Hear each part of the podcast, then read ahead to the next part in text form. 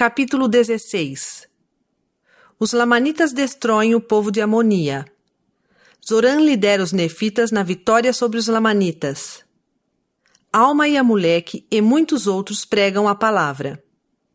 Eles ensinam que, após sua ressurreição, Cristo aparecerá aos nefitas, aproximadamente 81 a 77 a.C. E aconteceu que no décimo primeiro ano em que os juízes governaram o povo de Nefe, no quinto dia do segundo mês, tendo havido muita paz na terra de Zaraenla, não tendo havido guerras nem contendas durante um certo número de anos, até o quinto dia do segundo mês do décimo primeiro ano, um clamor de guerra foi ouvido por toda a terra. Pois eis que os exércitos dos Lamanitas haviam penetrado pelas bandas do deserto nas fronteiras da terra, até a cidade de Amonia, começando a matar o povo e a destruir a cidade. E então aconteceu que antes que os nefitas pudessem reunir um exército suficiente para expulsá-los da terra, eles destruíram o povo que estava na cidade de Amonia e também alguns nas fronteiras de Noé, havendo levado outros cativos para o deserto.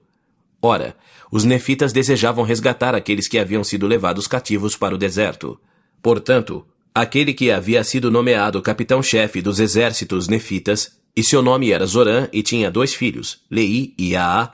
Ora, Zorã e seus dois filhos, sabendo que Alma era sumo sacerdote da igreja, e tendo ouvido dizer que ele possuía o espírito de profecia, dirigiram-se a ele para saber onde, no deserto, o Senhor queria que fossem procurar seus irmãos que haviam sido levados cativos pelos Lamanitas.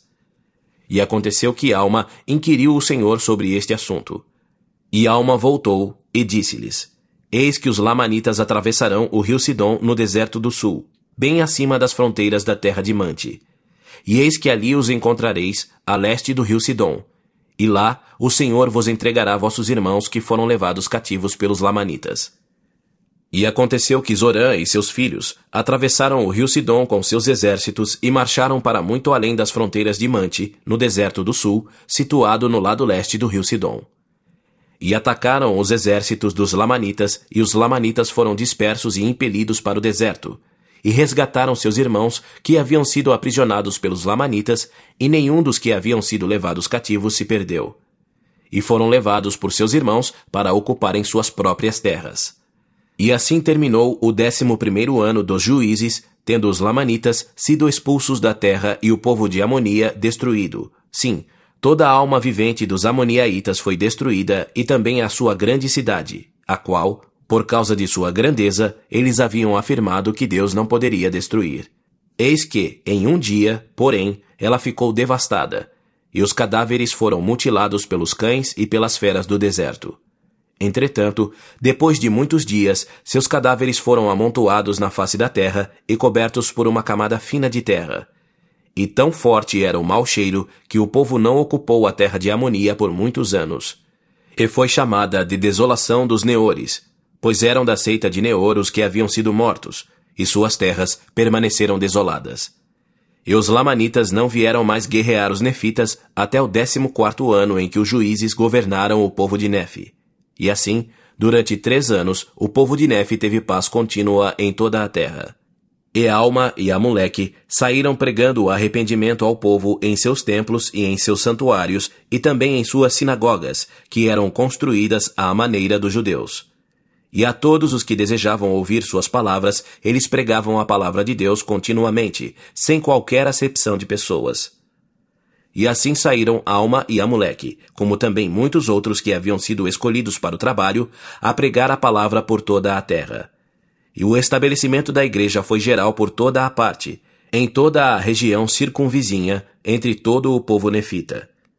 E não havia desigualdade entre eles. O Senhor derramou o seu espírito sobre toda a face da terra, a fim de preparar a mente dos filhos dos homens, ou seja, preparar-lhes o coração para receberem a palavra que lhes seria ensinada na ocasião de sua vinda. Para que não fossem obstinados contra a palavra, nem fossem descrentes e caminhassem para a destruição. Mas para que recebessem a palavra com alegria e, como um ramo, fossem enxertados na verdadeira videira para poderem entrar no descanso do Senhor seu Deus. Ora, Esses sacerdotes que saíram entre o povo pregavam contra toda mentira, e embustes e invejas, e contendas e malícias, e vitupérios e roubos, furtos, pilhagens, assassínios, adultérios e toda espécie de lascívia, proclamando que tais coisas não deveriam existir. Falando-lhes das coisas que logo deveriam acontecer, sim, anunciando-lhes a vinda do Filho de Deus, seus sofrimentos e morte, e também a ressurreição dos mortos. E muitos perguntavam sobre o lugar em que deveria aparecer o Filho de Deus.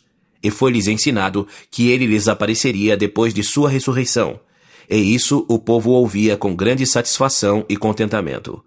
E então, depois de a igreja haver sido organizada em toda a terra, tendo obtido vitória sobre o diabo, tendo a palavra de Deus sido pregada em sua pureza em toda a terra, e tendo o Senhor derramado suas bênçãos sobre o povo, Assim terminou o décimo quarto ano em que os juízes governaram o povo de Neve.